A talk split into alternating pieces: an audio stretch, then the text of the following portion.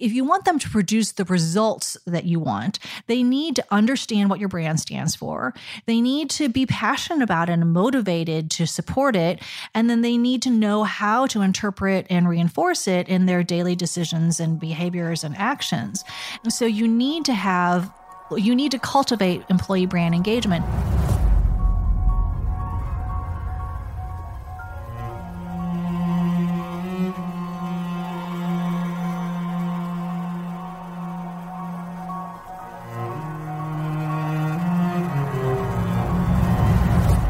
Average CEO reads 60 books per year, and many attribute their success to this habit of constant learning. This is the difference between those who actualize and those who fail. This automation of their learning, this 1% better every day. On the MentorBox podcast, we're making it easy for you to build and maintain that same habit, the same type of constant lifelong learning as those CEOs, simply by listening to this podcast. Make sure to subscribe to us on Apple Podcasts or wherever you like to listen, and tune in for new episodes every Monday, Wednesday, and every Friday. And if you want to dig deeper into what our incredible guests teach, make sure to go to mentorbox.com and become a member today.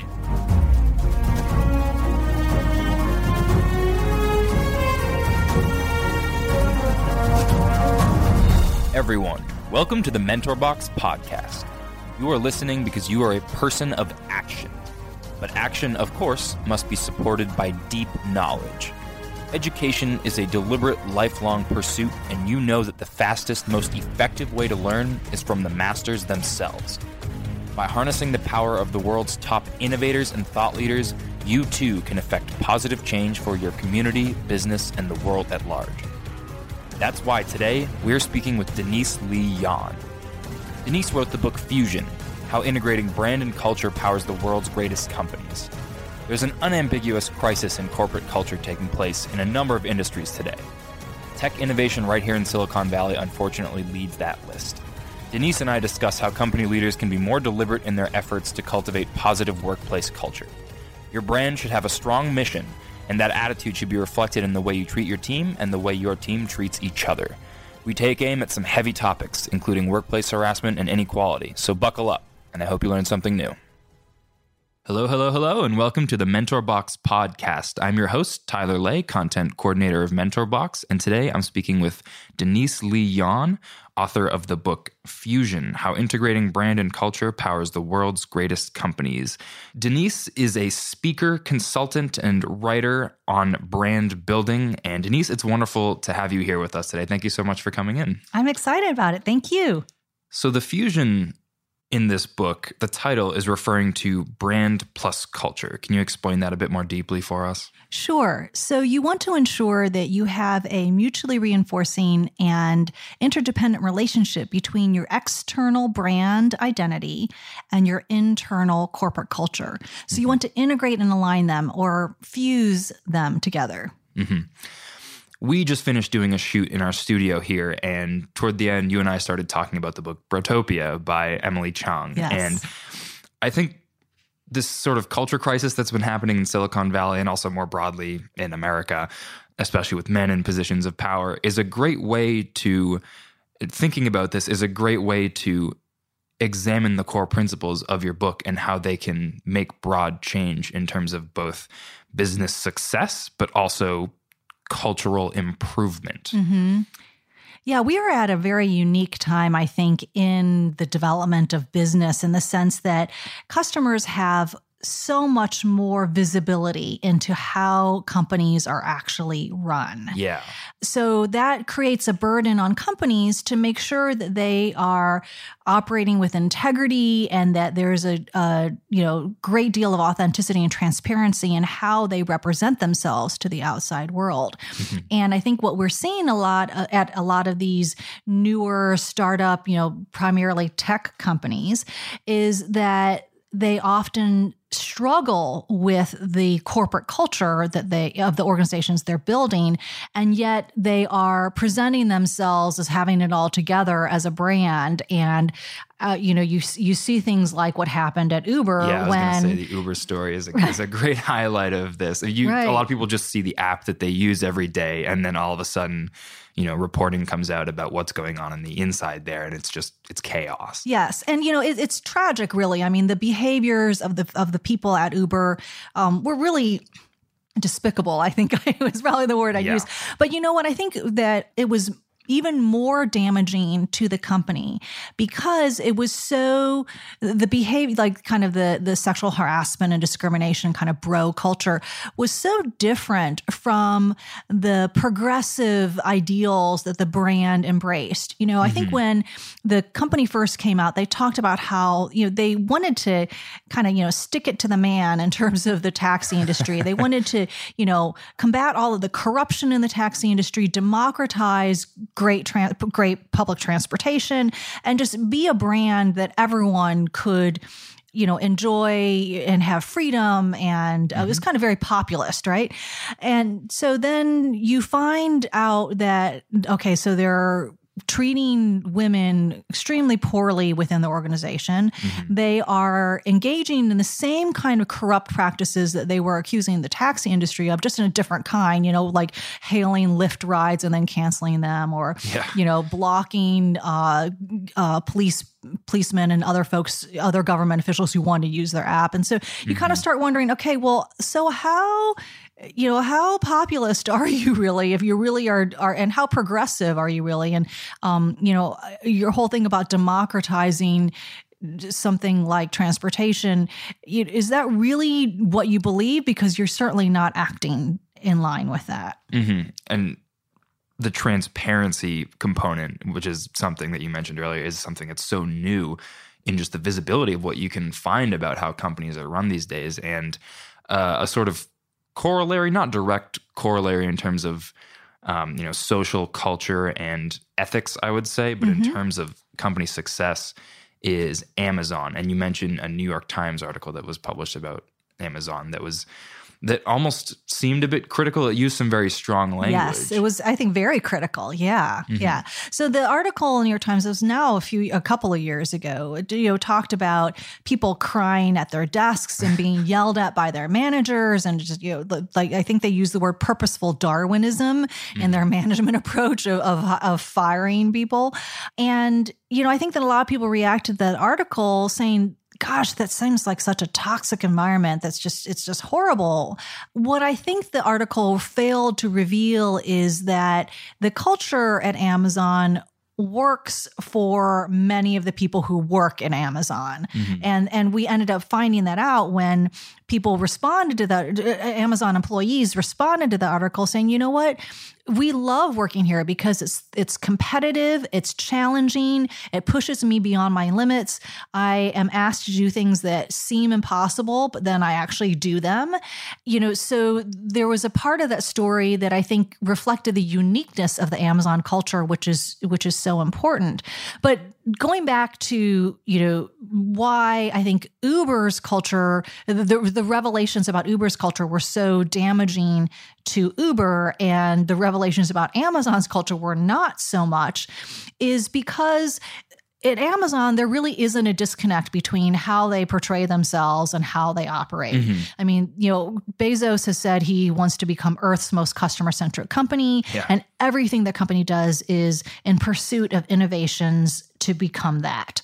And so everyone's driven by that. Everyone in the organization is, it, it is competitive and performance oriented because they are so committed to that mission. But we as customers understand that and we appreciate the fact that they are so driven. We appreciate that they are you know, challenging conventions and doing things that seem kind of illogical, like, you know, willing to lose money on certain things in order to satisfy us.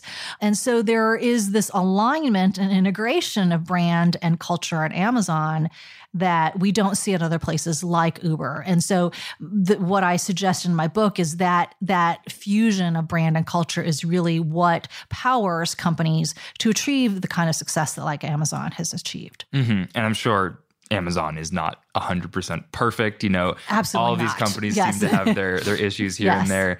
But at the end of the day, we had with Amazon what appears to be a much more equitable space, more effective leadership, probably better communication despite the obviously vastness of the company. And I think at the what that ultimately means is that equality is more likely to take place in some form. It, the the space is more likely to offer equal opportunity and treat people more respectably within the company culture itself. And I want to think about how things like leadership, effective communication, work ethic, and the the sort of the things that you describe in the values of the culture. So mm-hmm. anything from traditions and rituals to even like artifacts you mm-hmm. mentioned in the book as mm-hmm. well. How those things collectively create a more ethical and moral and equitable company culture. So I'd actually like to start with leadership because that's one of the things that Emily Chang talks about a lot in Brotopia is an absence of women leaders and founders ultimately can result in spaces that don't have diverse mindsets mm-hmm. and at some point eventually have to address this when they realize that oh just like uber did they realize oh our culture is not conducive to productivity and it's also just kind of mean in a lot of ways so tell me your thoughts on building effective leadership Well, certainly diversity is a part of it. I think that there are many studies that has that show that diversity just isn't a nice to have. It actually does produce better outcomes. Um, you know, as a leadership team, you get uh, better ideas, um, more diverse ideas. Um, uh, yeah, and and so, um, but I think that you know maybe kind of rising above something specific as diversity is just to say that you know leaders need to understand that they are responsible for the culture at their organization. Yep. You know that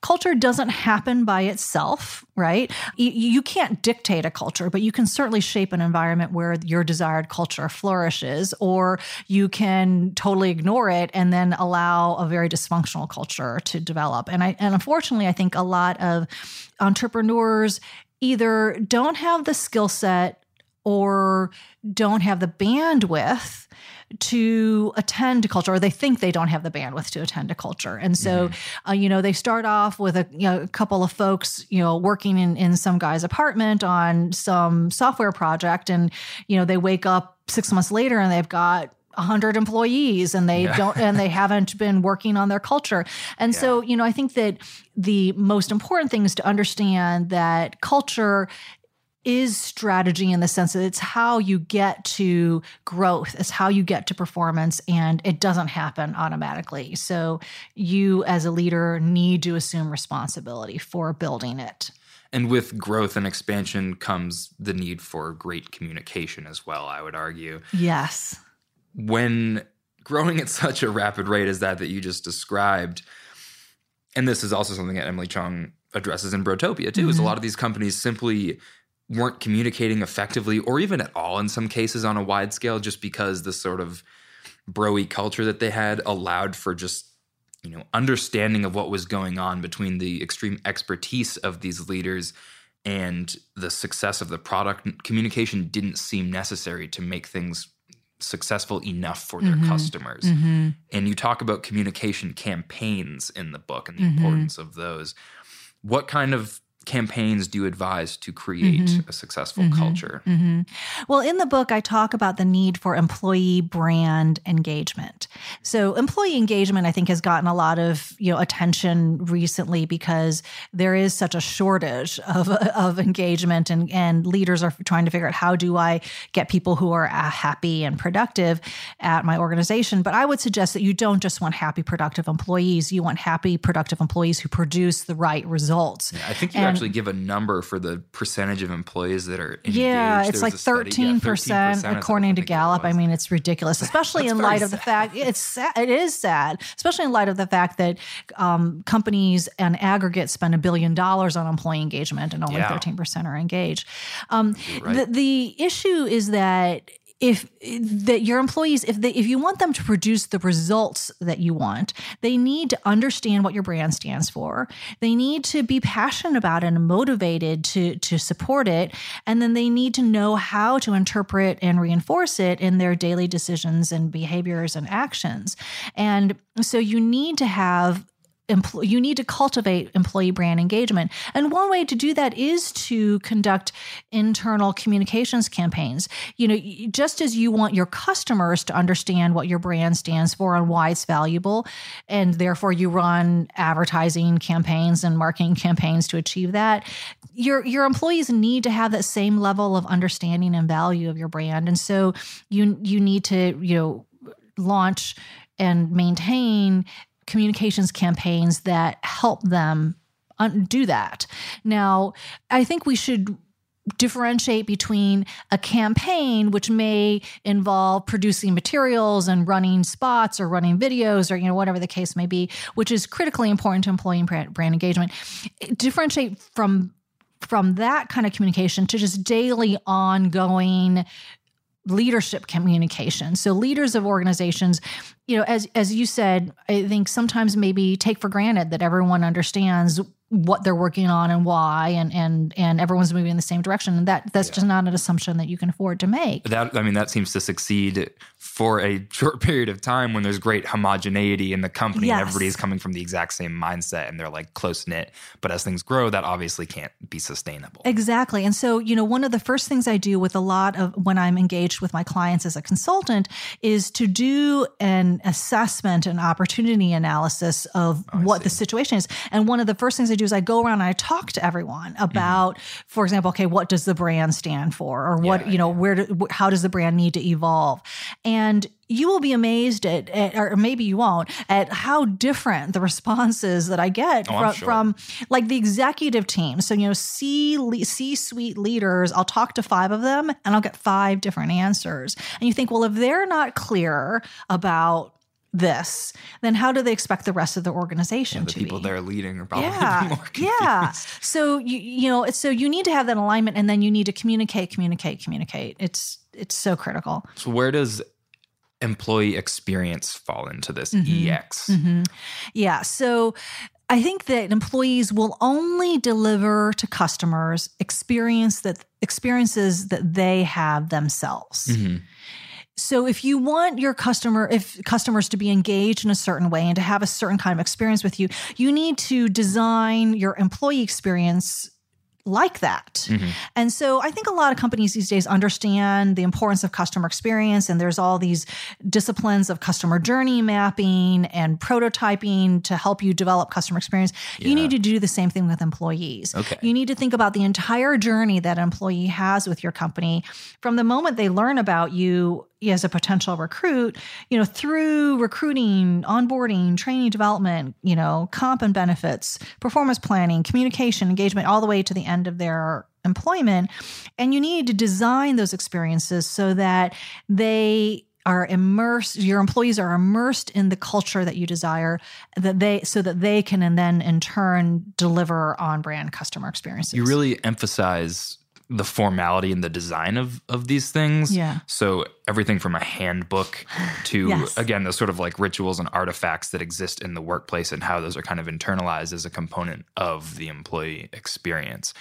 How important do you think reg, like almost like regulations and things like handbooks with those mm-hmm. guidelines are important to the culture in that sense of, you know, delivering to your yeah. customers, but also with, you know, guidelines of morals and ethics mm-hmm, and those mm-hmm, sorts of mm-hmm. things. I think they're critically important. The I think the mistake would be to write them and then publish them in a book and have the book sit on the shelf though mm-hmm. right so you want to make sure that when you are setting guidelines i mean and guidelines are are critical because i think most people want to know what's expected of them they want to know what is acceptable what's not you know mm-hmm. what are how they should be making decisions so they're critically important but then you need to make sure that people use them and so one of the things that i that i write about in the book is how to make your employee policy manual, something that your employees will actually read and use. And I talk about Zingerman's, which is this um, community of businesses in Ann Arbor, Michigan, that started out as a deli and has grown into you know a coffee shop and restaurant and all these different businesses. but they have this great employee handbook that, like, even as a non-employee, I like read the whole thing because it was so interesting to learn about what they do, why they do it, why it's important. It was served up in a really engaging way. How did they do it? Yeah. Um, well, they turned their what they the way that they communicate externally internally. So Okay. kind of going back to what we were just talking So about. just really engaging in that. yeah, and and they took the the the tone and manner and the visual style and the copywriting style and they created this this book that is yeah as engaging as a customer communication would be. that's my biggest concern with these things with guidelines and regulations is that those can be boring and sometimes droll despite their quintessentiality. Yes. You think a lot of I don't know, I think of you know, fast food restaurants or just restaurants having like those videos where they teach the sort of processes of being Yeah. Yeah. a server or whatever it is, and it's like you're sitting in a back room just uh exhausted. I used to work at Supercuts and I had one of those for just Oh, being a receptionist, no. and I was Oh. like, come on, guys. So But uh, can I say something though, Yeah. Tyler, that I think is important because you made me realize that I should specify that, you know, these days it's probably impossible to anticipate every possible scenario that's going to come up for an employee, Of course. right? So you you know you want your values and your guidelines to be just that, like things that guide behavior. You know, but you're going to need to give your employee, you're going to need to trust your employees and Yeah. respect them enough to make the right decisions in the moment when something happens. Yeah, you don't want right? to like micromanage yes that sort of thing as yes, well. exactly. Hey, so sorry to interrupt this conversation between Denise and I. Just wanted to let you know where you can learn more about Fusion. Denise filmed a series on operationalizing your company's core values into behavior and all the steps needed to fuse brand clarity with positive culture for massive growth. But she taught this lesson, as usual, exclusively for MentorBox members. To access all that plus tons more, go to mentorbox.com. Okay, back to the show. I want to make a little aside here. You just mentioned the the copywriting and the visual nature of that, the Zingerman's handbook, I believe it was. Mm-hmm. I want to speak about how your book had the same effect on me. I'm oh. flipping through it right now, and the the way it's laid out and the visual nature of it, despite not being you know a picture book or anything of that sort, is really effective and engaging you kind of have a matrix early on that describes different brand types that really help me understand more acutely how to think of your company's brand. And then each chapter has a sort of intro bullet points and outro bullet points. And then you embolden the certain words in a way that's spaced just right. And it makes sense in, in a learning process for me. And I want to just let you know that that's how I read the book. And I think people would really enjoy that in general Yay. as well. No, I, I am so glad to hear that. You know, um, I worked really hard on trying to make this book as instructive as possible, meaning that I think that there are a lot of books out there that talk about corporate culture, but don't necessarily teach you how to actually cultivate a culture. So I wanted it to be very instructive in the sense of, you know, here are five actions that you can take, or five steps, or five strategies.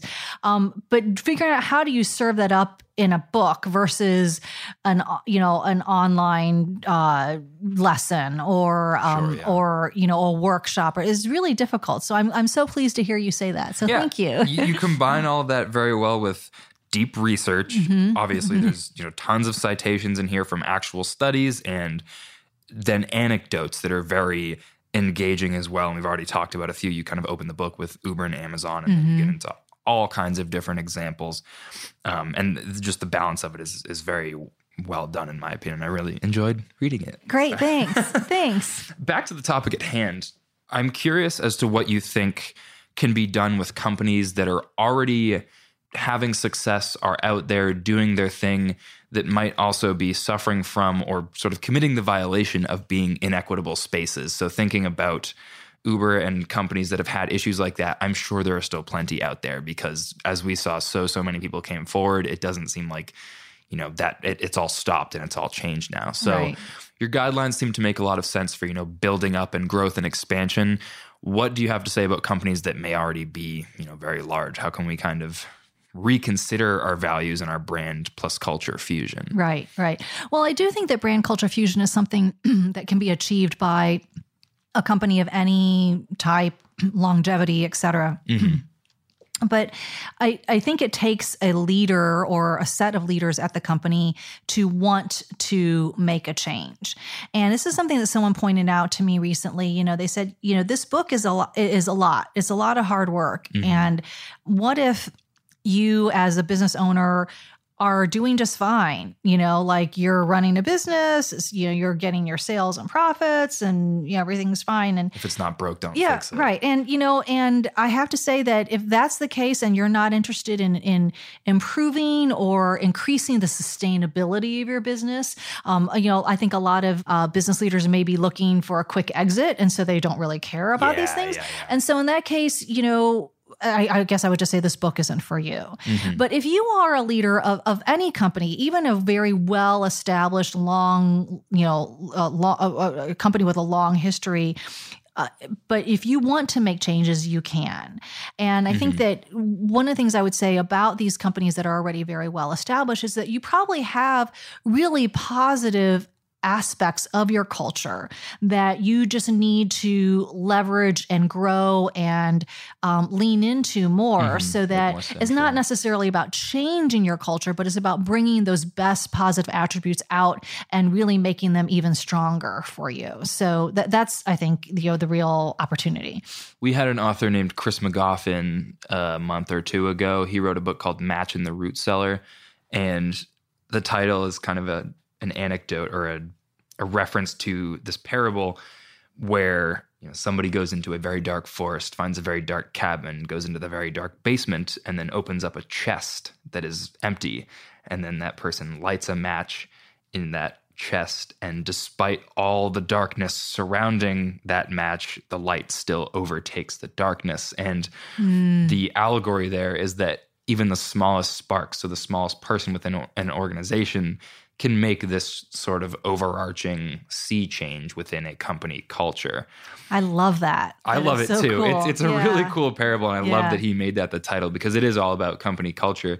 But I'm curious as to how you think people can implement this ideal and this possibility in places where the culture is not so healthy. Mm-hmm. Right, So right. in a lot of cases, somebody may be put down for you know going to HR and that sort of thing. And um, this is another thing addressed in Brotopia is the difficulty of making that change. So Do you Mm-hmm. think it's possible for you know anybody to make the change? There just needs to be an effective way to find it and to take Mm-hmm. the proper steps.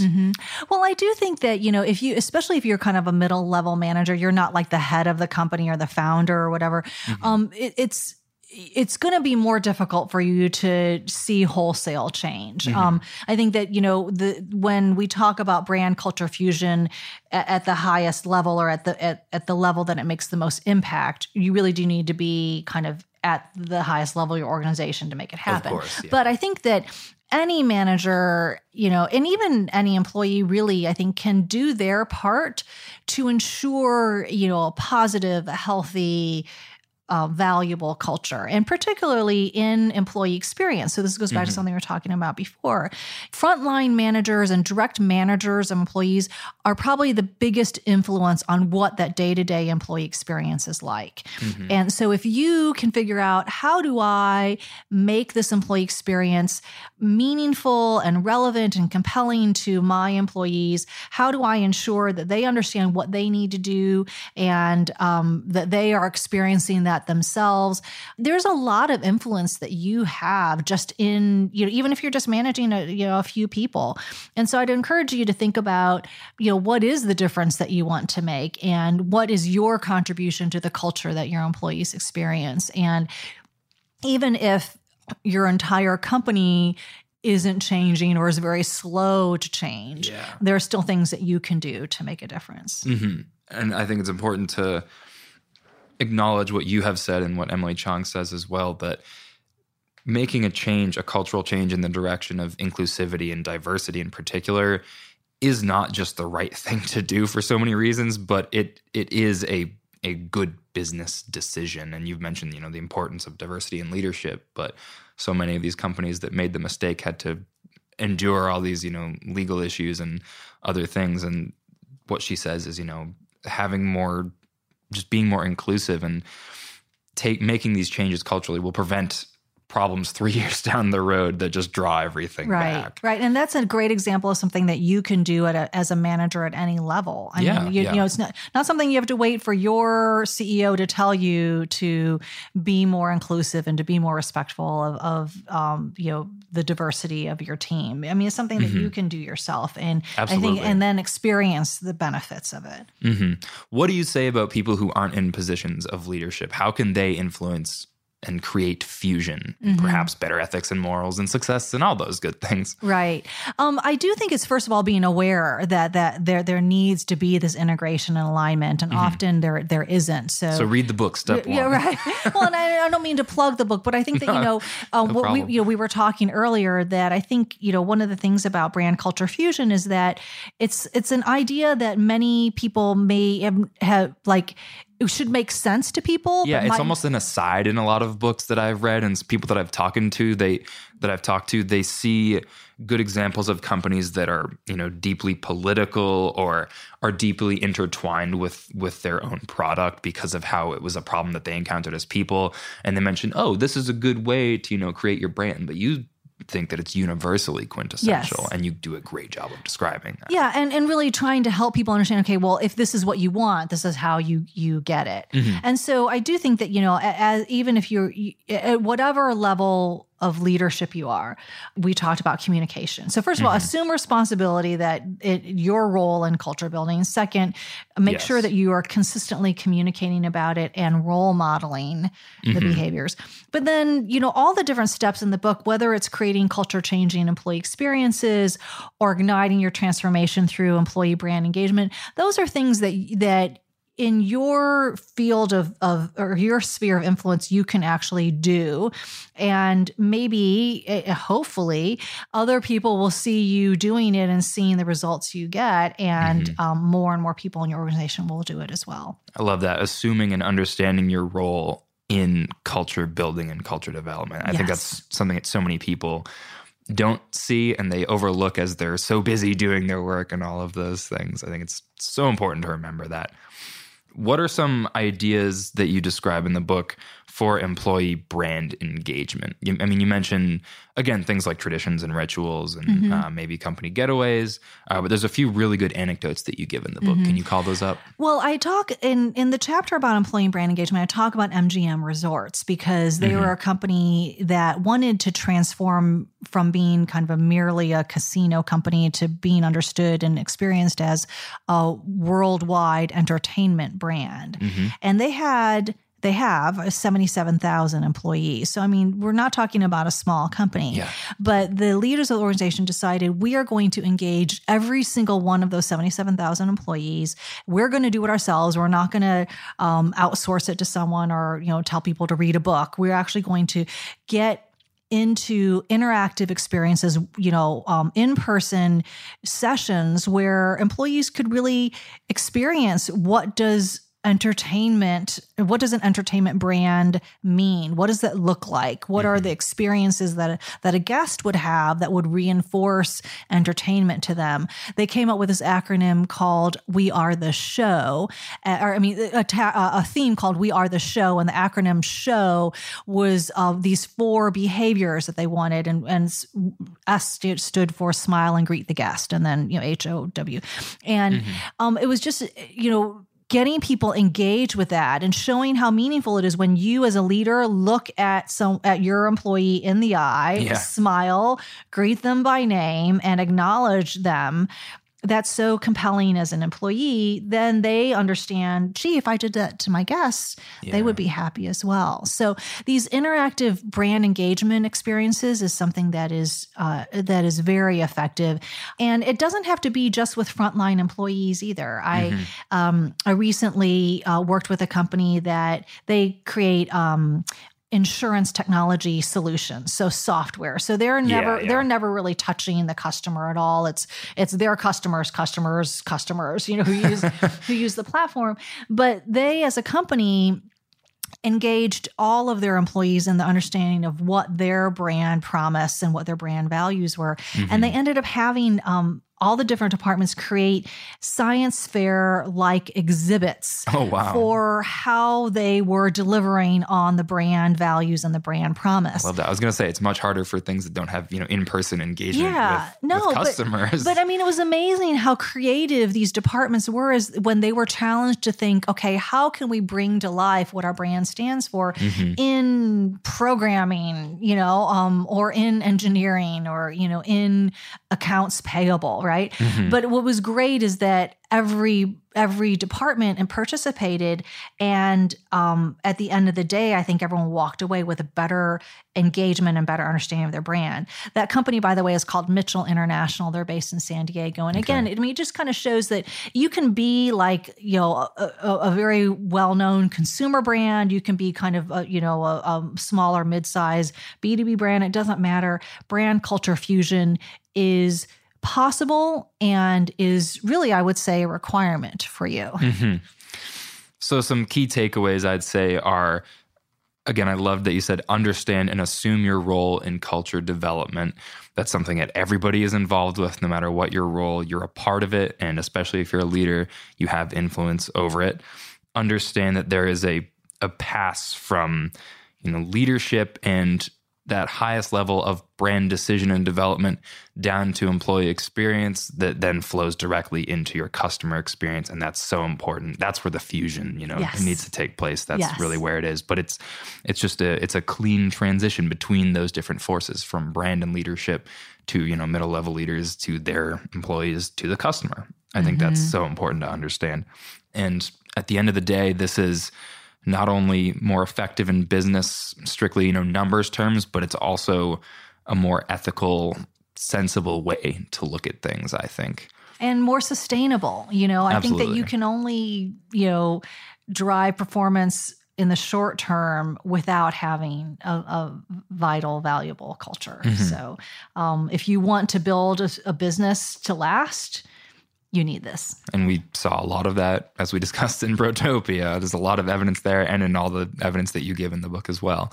So, everybody, be sure to pick up Fusion How Integrating Brand and Culture Powers the World's Greatest Companies by Denise Lee Yohn, my guest today. Uh, Denise, where else can people learn about you and your work? Please go to my website, deniseleeyohn.com, and that's D E N I S E L E E Y-O-H-N.com. um, and there you will be able to learn um, more about Fusion, the book, and access downloadable materials from that, um, as well as my other books and, and um, speaking and consulting work that I do. And then please reach out to me on social media. Uh, Denise Lee Yohn is my handle on Twitter, as well as my name on LinkedIn and Facebook. And I love to connect with and meet new people through those channels. So I look forward to hearing from everyone who's listening to this. Perfect. Well, thank you so much for being with us today, Denise. It was great speaking with you and learning about the book. Thank you. And thanks, everybody, for listening. Have a great day.